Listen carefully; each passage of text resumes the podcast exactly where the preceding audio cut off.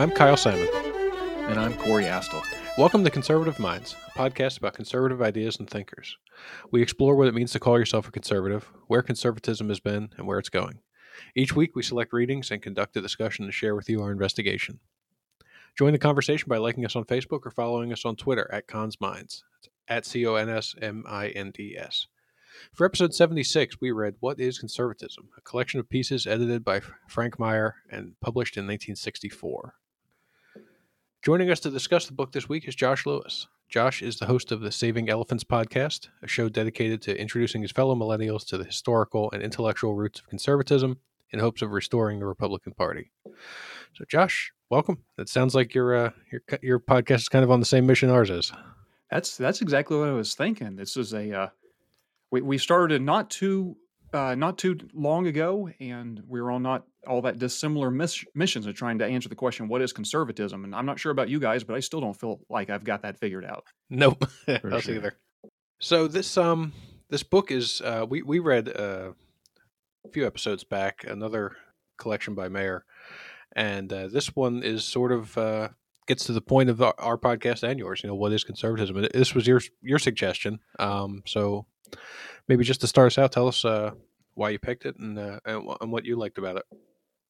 Yeah, the the book "What Is Conservatism" is one of my favorite books for answering the question because you kind of you in the book sort of scratching your head thinking, well, I I think I got that, but I'm still a little. I don't want to say the word confused, just you don't feel like you could summarize it in one sentence, right? You, you don't feel mm-hmm. like you could you could say with absolute certainty this is conservatism, and, and I think that was kind of Frank Meyer's point uh, Frank Meyer is an interesting character. The conservative historian George Nash said of Frank Meyer that he was someone with a uh, the the ever center of heresy. I think is how he put it. He was someone that was just doggedly determined to point out if someone was a little bit too far in the libertarian or traditional conservative mold.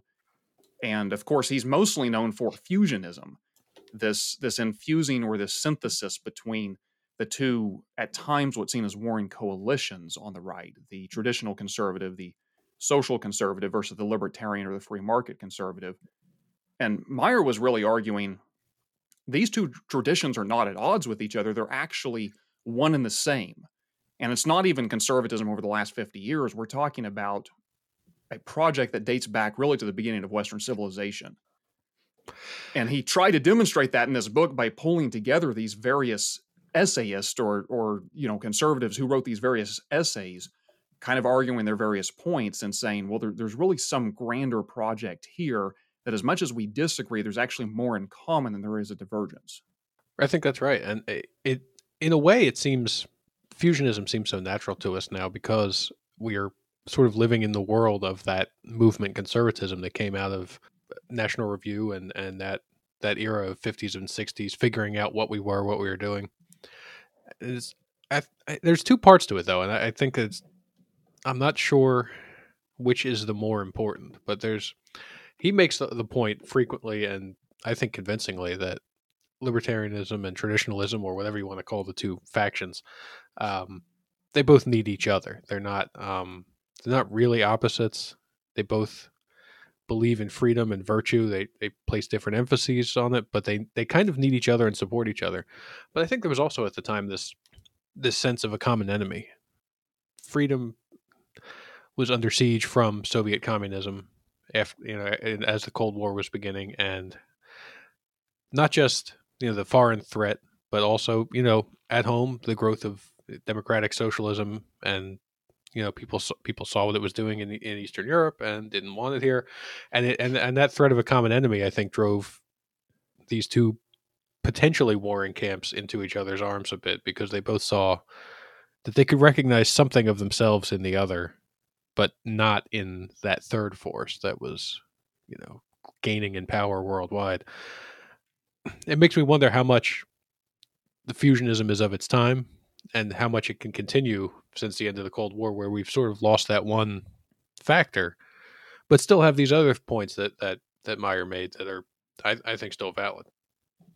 The uh, most recent guest out of my podcast, Stephanie Slade, the episode's not out yet, but she wrote the article "The Future of Fusionism." I was grateful to get her on the on the show to talk about this. She kind of takes issue with this whole notion that fusionism can be thought of as the coalition in the Cold War that brought everyone together and and she she mentions you know as as you say that's correct. That that is in a sense what brought us together politically. But she said what frank meyer was talking about was actually a, a philosophical orientation that it, it it's not a that it would not be correct to think of this as sort of well the cold war is over so therefore there's nothing more we have in common.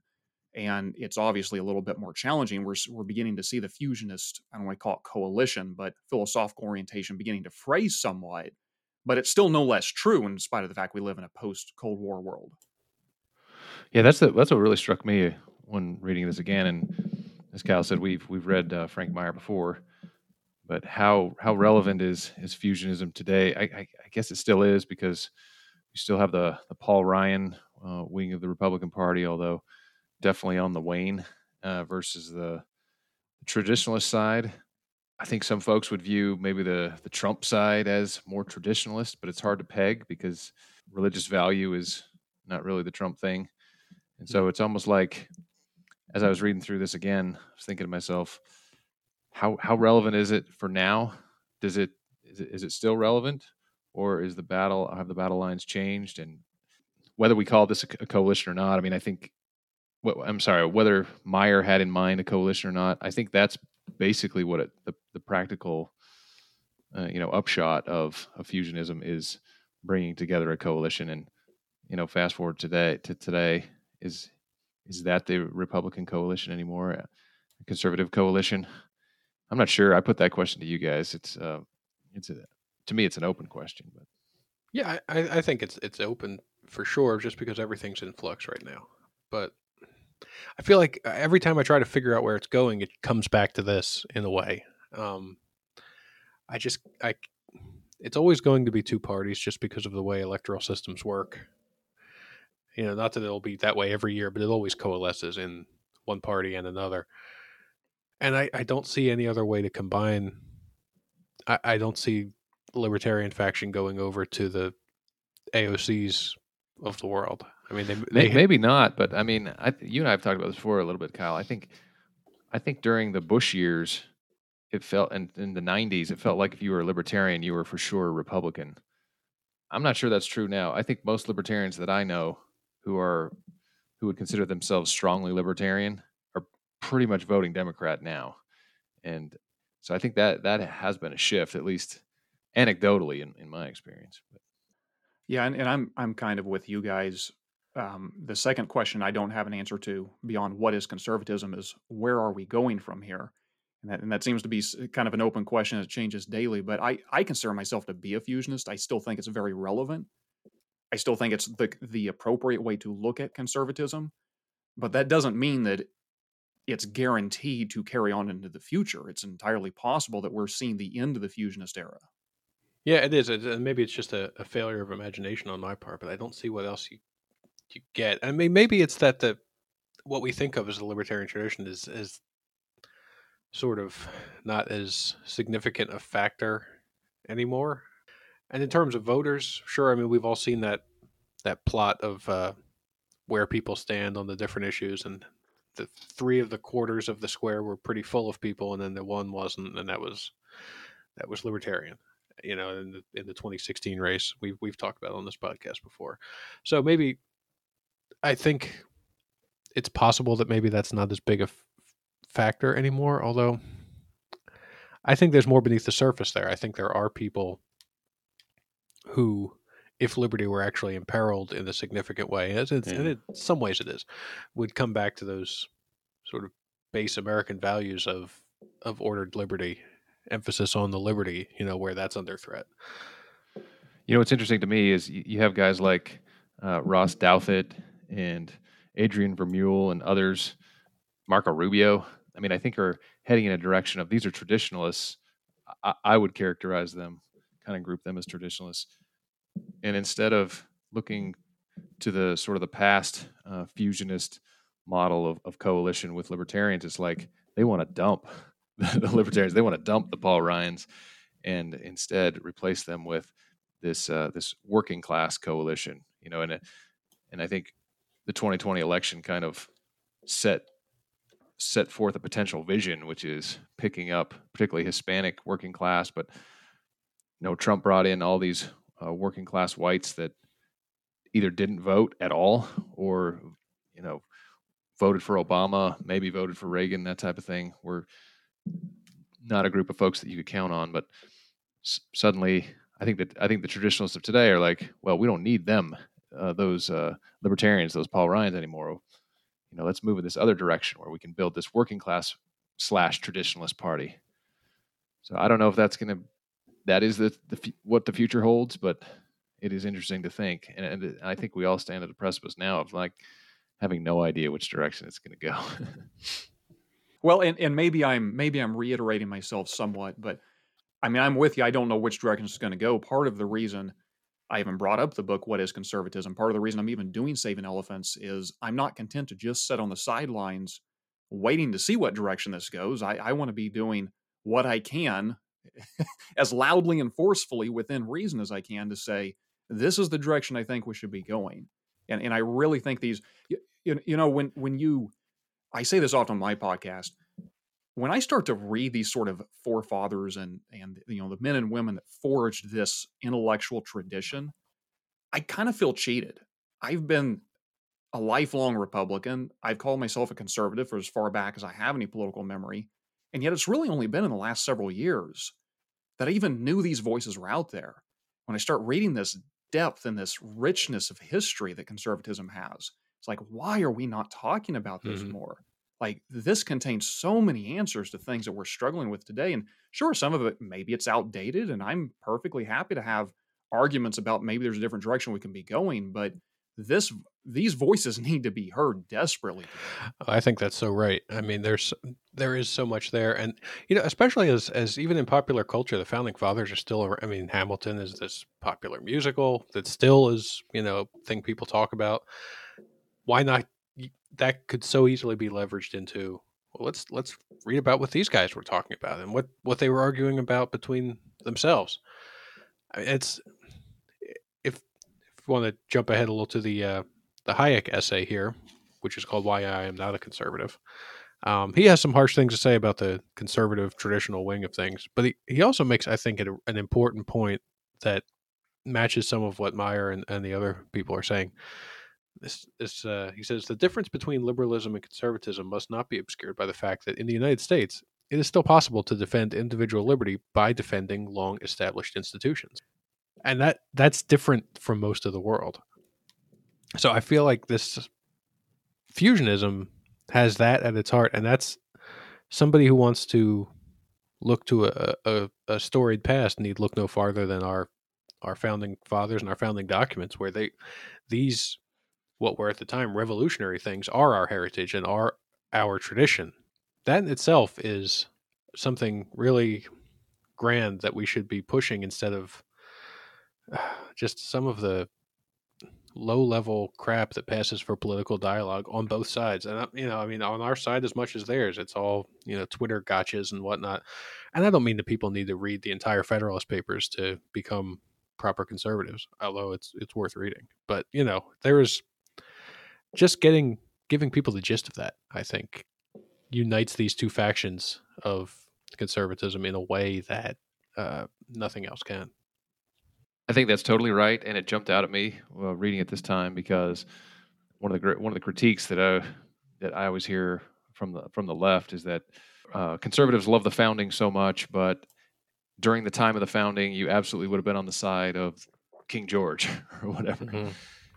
And I, am sure uh, the conservatives, as described by Hayek, that is the what must be a 1950s version of European conservatives uh, which is just really not recognizable to me. But if we're talking about conservatism as a as a temperament and a style of not wanting change, well, maybe that is the, the case. But I think you're right, Kyle, that the legacy that we have of conservatism today, and, and this is you know part of our investigation, but it really is that what we want to preserve is not whatever is currently in vogue or you know currently in power whatever authorities in power, we want to preserve it. That's not our brand of conservative, certainly not mine. But this uh, constitutional government, classical liberal uh, conservatism, that's what we're trying to preserve.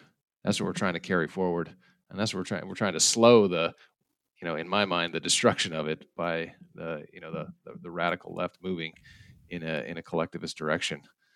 I find it funny that in a book entitled "What Is Conservatism," you know, with with contributors that are all arguing for their viewpoint, they're right in the middle of it. You get this essay, "Why I Am Not a Conservative." Yeah, I thought that was great.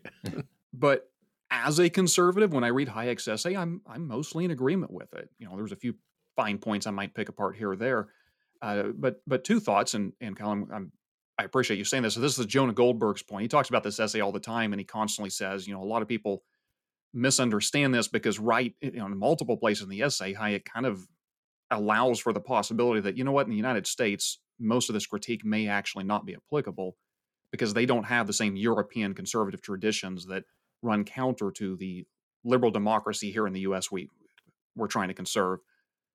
That being said, I think this is a deeply appropriate essay because it it actually synthesizes very well with what a lot of these other essayists were saying. Uh, you know, they use different words to to say this, but they try to distinguish between conservatism as a mere temperament or disposition, which they acknowledge can have value to it. But they say there's a difference between that and a more intellectual or philosophical orientation. And I forget which one of the essayists is that says this, but says something to the extent that a lot of people who who are conservative have some idea in mind of what it is we're trying to conserve. And it's not just a simple matter of, you know, the famous phrase William F. Buckley, the conservatives are the man who stands athwart history yelling stop. And, and I think that's helpful, but I think it's an insufficient understanding of conservatism. And the reason I say I think Hayek's essay is a good fit for this book is because one of the dangers of conservatism, one of the temptations, is that it can just become a reactionary, just say no, just a let's apply the brakes, let's just stop going where we're going. And it actually takes an awful lot of work and that sort of um, uh, moral imagination that Russell Kirk often talked about to try to cultivate well, what is the actual world where we would hope to move toward and how conser- conservatism get us there? Yeah, I think that's quite right. And it's, it, I, I think it also shows uh, Meyer's broad-mindedness in, cir- in seeking out the answer to the question that he's that he put such an essay in there. And it, but you're right, it, it's not completely out of bounds. It's not. I mean, it's not like putting a socialist essay in here. Here's just somebody who's on one, pretty far to one side of the coalition, but he's definitely on our side. And I think you mentioned uh, Russell Kirk, and uh, we we read his essay in this book too, called "Prescription Authority and Ordered Freedom," and he he talks about this difference. And I think this is something that again we could be clearer about is that there's a difference between authority and authoritarianism. And that there's a difference between accepting tested authority accepting tradition and just blindly following whatever. But this is and this is a point we come back to a lot on this podcast it's hard to draw the line about where that division is.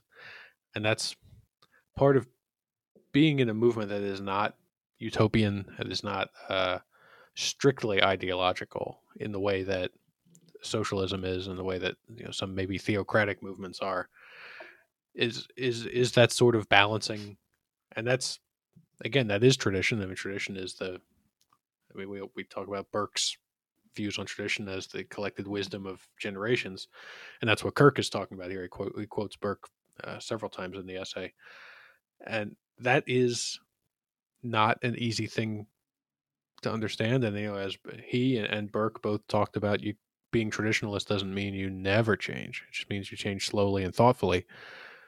That's still not a great guide to action if you want a simple answer. And that's why there's a whole book about it and we're still talking about it. And, you know, uh, but it's the right answer, I think, but it's not it's not the satisfying simple answer that if you were searching for some political thing that meets your that feels right to you, this one takes a little more thought and it takes a lot of a little more effort and discussion and we're all going to get things wrong on the way to finding the right answers here, and that that that's humbling.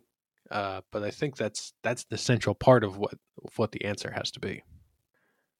And I think we have the more difficult task if you compare with with the left because what you've just described, and you've described it before very well, Kyle. And I'm going to quote you as conservatism is like do this, but not too much. You know, fusionism is essentially like we need to have we need to have freedom and liberty, but not too much because we also need tradition. And tradition is sort of like we need to we need to carry on the wisdom of the ages, but not so much that we can't move forward. versus here's here's Kirk talking about uh, the left. He says from its beginning, the liberal movement yearned for the destruction of all authority. The early liberals were convinced that once they should overthrow established governments and churches, supplanting them by rational and egalitarian and purely sec- secular institutions, the principal problems of the human condition would be near solution. Poverty, ignorance, disease, and war might then be terminated once enlightened self interest, popular suffrage, and utilitarian public policies have triumphed. Now, we, we obviously know that this, this has been completely discredited, but if you're on the side of more, more, more, push, push, push, and you never saw a program that you didn't want to fund, you know, uh, spending into oblivion versus yes, let's spend, but not too much, you know, yes, let's spend, but let's, let's pay for it, you know, mm-hmm. or maybe we shouldn't spend in that way. At, you know, being the kind of the party or whatever, sort of saying, like, well, you know, maybe maybe we can't quite go that far. Maybe we shouldn't. You know, like let's let's be prudent. Versus just fast and pushing and uh, tearing down uh, any and all institutions, any and all norms, any and all conventions that stand in the way. In some ways, uh, I, I, know that the the left and the AOCs of the world are constant live in a, in a, in a constant state of of frustration and you know neurosis of the fact that they can't move as fast as they want to. But mm-hmm. ultimately, they win most of these battles over the long run because we can only slow it so far, and we you know conservatives are on the side of like um, not not not so fast okay you know we do we do we, we want the society to change you know we can't we can't be locked and uh in uh you know rigor mortis but on the other hand we can't move so quickly you know so i think it's the in some ways it, it might be more frustrating uh, for the left uh, because they can't move as fast as they want but on the other hand it's the easier task because you know what you're going to do and there's no second thought. You know, it's just push, push, push, push, push. I think one of the things that draws me to conservatism is the amount of sort of truths held in tension. And maybe it's just a personality quirk. I don't know. But to me, it just feels like it fits reality so much better than most programmatic mm-hmm. or leftist ideological um, ideas. They, they seem a little too cookie cutter, a little too neat around the edges. And, and you know, Kyle, you mentioned Russell Kirk's contribution here and that emphasis on tradition and authority. His essay is wedded with Wendell, uh, or pardon me, Willmoore Kendall. Mm-hmm. Kendall and Kirk very strongly disagreed with each other, in spite of the fact that in this book they're kind of arm in arm arguing on the same side, if you will.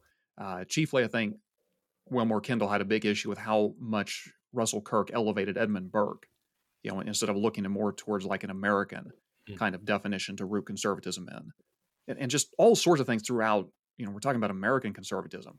We're trying to conserve a liberal revolution. I, mean, that's just a head scratcher. How do you yeah. how do you conserve a liberal revolution? that's that's almost a contradiction in terms. But but I think this synthesis between authority tradition on the one hand and, and liberty to me fits with reality as I know it. I think that's right, and I that is a good way of putting it. I think about conserving a liberal revolution, and and you can see it in a lot of things. I think you know after the French Revolution, they just started the calendar over. Like this was year one, everything's new, and and then you had that in, I mean, in uh, Soviet countries, they I think they tried to do that. You know, they talk about you know it's the 66th year of the revolution because it was an ongoing revolution. It was a constantly re, you know changing progressing thing. And if you look at some early American documents, they sometimes talk that way. They say, you know, in the 13th year of the Republic, but nobody really leaned on it that much because it's that I think it's it's too cookie cutter. It's not, you know, it wasn't in the founding fathers' nature to say we're just going to sweep away everything, even the calendar. You know, I mean, people say, yeah, but that's not how. I've got a calendar on my on the wall of my kitchen. It doesn't say that, so we're just going to keep doing it the same because that's the that's the thing about tradition is it fits it fits humankind because it's evolved around us it's you know it's it's the sum of our knowledge and it and when it changes it only changes because we change not because we are being changed uh, and that that is that maybe that's distinctly american and that is kind of what our podcast is meant to look at is not just conservatism worldwide although we've certainly read non-american authors frequently but it's really about you know what is conservatism in this country because it is different. And I, I think we're more like Europe and they're more like us than we used to be, just because of the way the frontier is closed and things have changed. And, you know, we're more of a settled society than we once were, but uh, we're still so different. And, you know, we don't have that aristocracy hanging over us. We don't have the past, the thousand years of uh, blood and soil nationalism. We've got our, our tradition, which is, uh, you know, based in liberty, based in turning things over, but just not every year, just just the once. Yeah, I agree with you guys that that, that is a good way to say it. That uh, we're preserving the liberal revolution. I think what we're also conserving is a sense of some higher level authority. You know, some something something beyond us that has some objective truth, some uh, metaphysical sort of objective direction to guide a society. In the traditional wing, it's certainly the uh, God and and religion, but we also have you know natural law is a is a deep conversation on the conservative side, as well as the Constitution itself. You know, here's something that we could set apart and point to and say, okay, this this is our guiding light that stands a little bit outside of us, versus on the on the left, the project that they've undertaken is to just tear each one of these things down. And I personally believe that that's one of the reasons we're we find ourselves in the the predicament that we do today, because there is no uh, higher authority that that we can point to anymore that that people agree on. You know, and we're not even just talking about Walter Cronkite on on the evening news that everyone shares, but there's the, you know b- belief in God, or you know, I think folks on the left would just as soon like dump the Constitution if it got in the way. And living document is another way of saying like this thing is just it's old, it's there. Yeah, it has some use to it, but as long as it's getting in our way, we can change it. We should uh, move beyond it. Um, and, uh, and and the same with natural law, which is sort of tossed. So I think that's another challenge of conservatism, and, and I think maybe part of conservative temperament, but certainly part of the orientation over the many books that we've read, I think, Al, is that is a as a desire to serve conserve some higher authority, some something uh, that we can all point to as as authoritative that can kind of guide the society and and be you know wisdom for the ages. But it's becoming more and more difficult. Russell Kirk, in his list of 10 conservative principles, identifies that I don't think accidentally or unintentionally as the very first one. Mm-hmm. That the, the first conservative principle being uh, the existence of a higher moral order. I, th- I think he uses words to that effect, if not exactly. That the moral order was made for man or humanity. The moral order was made for humanity, and humanity was made for it. Now, there's a lot of disagreement. You know, what does that mean? Are we talking explicitly Christian? Are we talking about God? Mm-hmm. But I think there is an underlying thread within conservatism itself that there has to be some sense of an objective outside of our just subjective personal opinion. You know, what what is the uh, um, what is the phrase? Live out your truth. Hmm. That's not a conservative idea. No. Right. Right. We don't each get to pick truth. That conservatism has to be rooted in this notion that there is an objective truth with a capital T. Yeah, yeah. Last week we read Herbert Marcuse's book, uh, which is one of our one of the um, non-conservative books we've been reading this the past couple years, and that is uh, that's the thing that stood out the most to me is that that that whole movement is not just against tradition, but it's against the idea of objective truth, and it's it's so alien to people. I think that it it's hard to see it ever catching on. Although, I mean, the things that descend from that movement are now sort of abroad in society you know, with critical race theory and other descendants of that sort of postmodern thing, where it's local knowledge and you know my truth, your truth, everybody's truth. Well, not everybody's truth, somebody's truth. It's eh, it's it feels alien to the human experience. I mean, it feels more alien than Marxism did. You know, where at least Marxism was meant to be realist. I mean, I think they got a lot of things wrong, but it was based on Earth. It was based on humans. It was it didn't work for real humans, but it was meant to. Um, it was meant to be universal, which at least we could understand. But it's uh, the the way the, left has gone so sort of out of bounds. Again, I think that's that's why I think fusionism will eventually be recreated in when this reshuffling is all over. And there might be a few different groups fused together, but just you know, the the left used to talk about the reality based coalition, but now they're the there is no there is no universal reality coalition, and that that seems like it can't stand. It seems it, it seems like most people are not going to uh, get into something that's so far from tradition, so far, you know, right away. And I think that Corey, when you mentioned the Constitution too, I it occurs to me just, just now that that sort of reflects that same conservative sentiment about change. Is a you know it, we don't worship it as holy writ. You know we don't see it as you know the immutable word of the founders that can never be questioned. But to change it is hard. So it's got that it's yeah. got that presumption towards tradition as it becomes a tradition, but it's not absolute. And they, I guess, they tried to sort of do the same thing Burke was talking about. Uh, I, whether they did it, well, not. Be, I mean, Burke was their contemporary, so I mean, I don't, I don't know that they were basing it off of him, but they had the same kind of idea. The idea that we should keep things the same, but if there's a great need to change it, we can do so as long as there's broad enough agreement across many different levels and factions in society. I think that that's why it fits us so well in a way. Is and, and you know when when people say, like you were saying, people say, oh, you know, if you conservatives were around back then, you'd be against all this. You would have been Tories. You would have been for King George. Well, we can be for the Constitution while admitting, and I think everybody I'm sure the three of us and everybody listening who has studied that thing probably has something they would change about it. And I don't think that's an unconservative thought. I just think doing it the right way, doing it with broad consensus and thought is what makes it conservative. Yeah. In many ways, I mean, I think that's what's keeping America together because just imagine if there was no Constitution. Mm-hmm. You know, I mean, I think God has already been torn down. I think natural law has been torn down. Kirk has a, has a great quote in his book says in his essay, men do not submit long to their own creations, standards erected out of expediency will be demolished soon enough, also out of expediency. And hmm.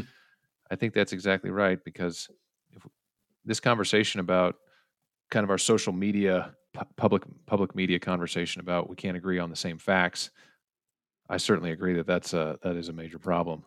But that's a symptom of the larger problem, which is we can't we can't agree on any meaning at all. We can't agree on mm. Any objective truth. We can't agree on any fundamental objective understanding that we share together.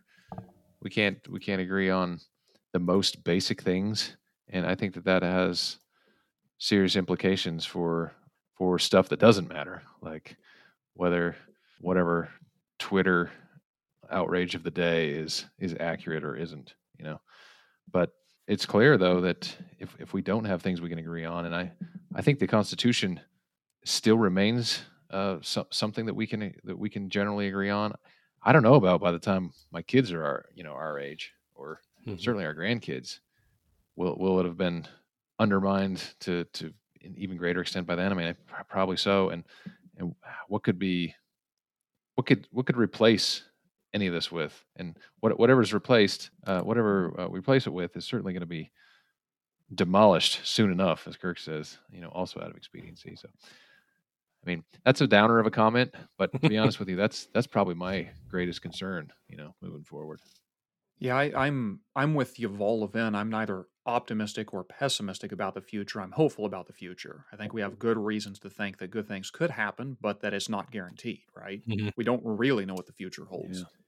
But and kind of thinking of Kyle, what you had mentioned, um, I uh, there is something so alienating about, and I enjoyed that episode you guys did with Mark Marcuse. I think that was an excellent. I, I, like the fact you're you're getting into leftist mm-hmm. books also because I think that's that's helpful to, to, piece that all together to even understand conservatism. But there is something very alienating about it, and I completely agree that I think these sort of post truth or pick your own truth world we live in isn't going to stand. The problem is ideas, even really bad ideas, can sure stick around for a whole heck of a long time. Yeah you know, before it eventually falls apart. So it, it's it's entirely possible, you know, Corey, to your point, that we are going to see a, a diminishing of of the authority of the Constitution, of the ordered liberty society we live in, and, and when our kids get to be our age or our grandkids get to be our age. And maybe eventually that'll that'll change, but it's there's no guarantee it's going to happen anytime soon.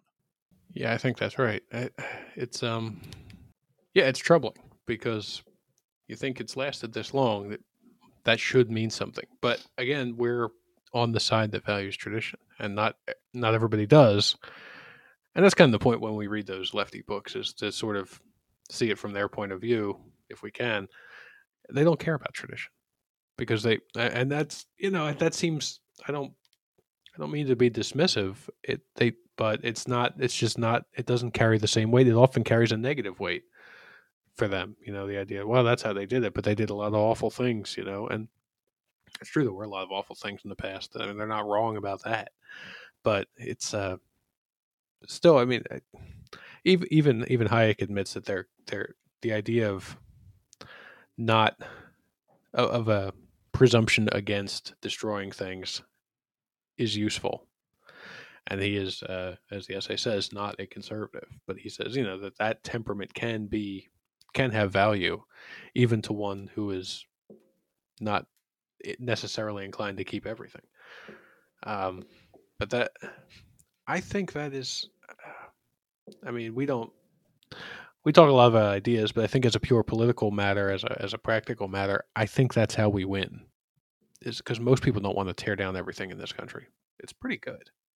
Yeah. You know i mean we all have problems and we all have things that we would change and even those of us who are very happy with our tradition often see that you know it has been un- applied unevenly in the past and that we should do better in the future. But that that is still kind of a strain of traditionalism because what we're applying is those liberal values that are the american tradition.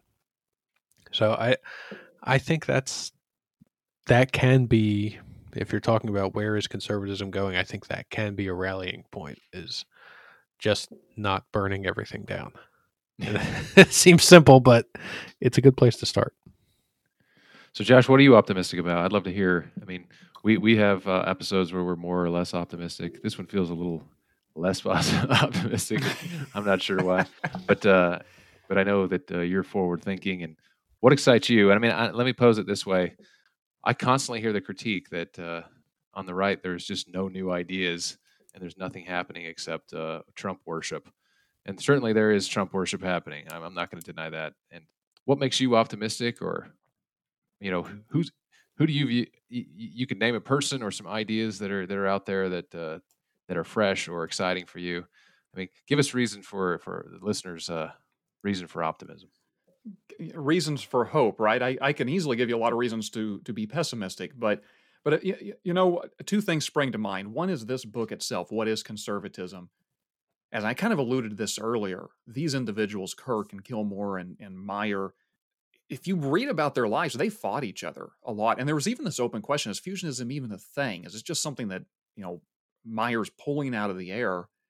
But this ended up being, you know, this book was written in 1964. I believe this is the same year that Goldwater lost LBJ, when conservatism was, in a lot of ways, in a political sense, still a very nascent movement.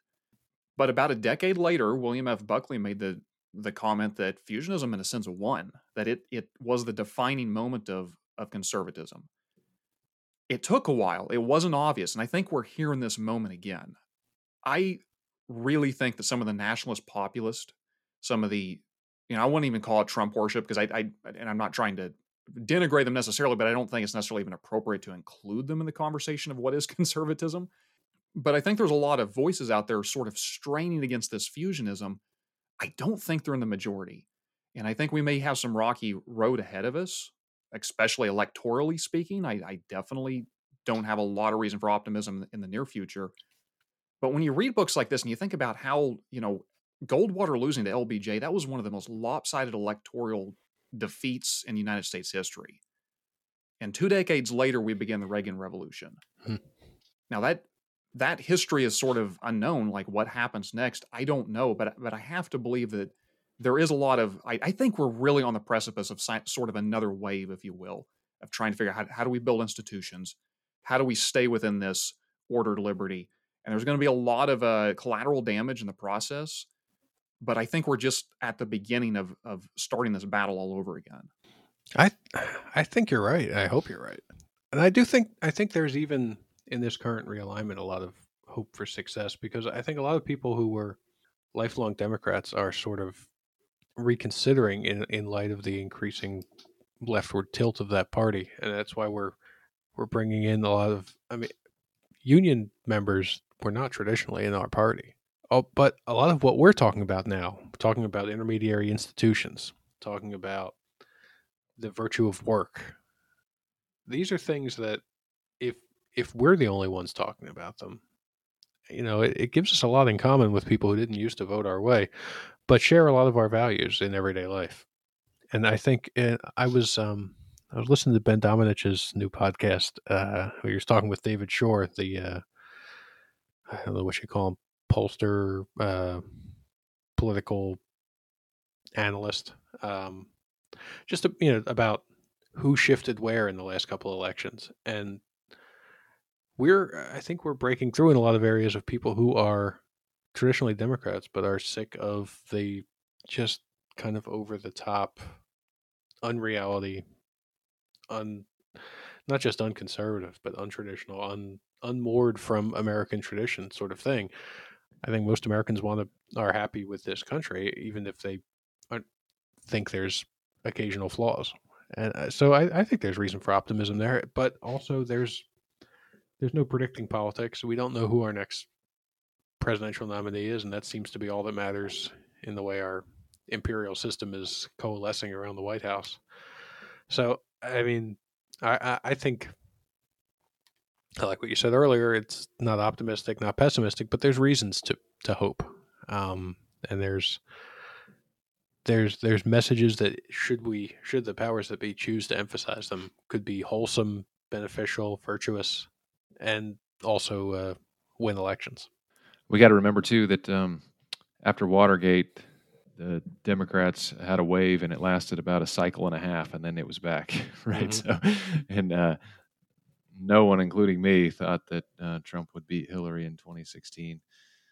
Electoral politics are are funny and incredibly unpredictable. And I mean, we were talking about the Tea Party only a couple years ago, and and now that seems like a, a distant, faint memory. But I think I think uh, Josh, your scenario is pretty plausible. Any closing thoughts for us? Thanks for joining us. It's been awesome. Mm-hmm. You're, you're a smart guy, and and uh, I think the world benefits from from your show and from the conversation. But what do you want to leave us with? You know, I have never come up with a good answer to that question. I'm gonna I'm gonna have to work on my elevator pitch for closing thoughts. But I, I just want to say it has been a lot of fun talking to you guys, and I would say the same to you. I really enjoy your podcast. I think you're doing God's work. You know, going through these these books that, quite frankly, probably the majority of your listeners do not have the time and will never take the time to read, but they can get those nuggets out of them that uh, uh, that you offer forth, and I, I think we all benefit. And and I'm I'm trying to do the same thing at Saving Elephants. Check us out there. We try to have similar conversations. Recognize that most people listening are probably not oddballs like uh, Corey Kyle and I that don't just eat, breathe, and sleep this stuff and have other things to do with our lives. So it's it's uh it's been a lot of fun talking to you guys and, and keep up the good work. Thank you. Thanks a ton, listeners. Get that on your uh, on your podcast app. Saving Elephants. Josh Lewis. He's a stud. All right, that's it. That's Frank Meyer. Catch us next time.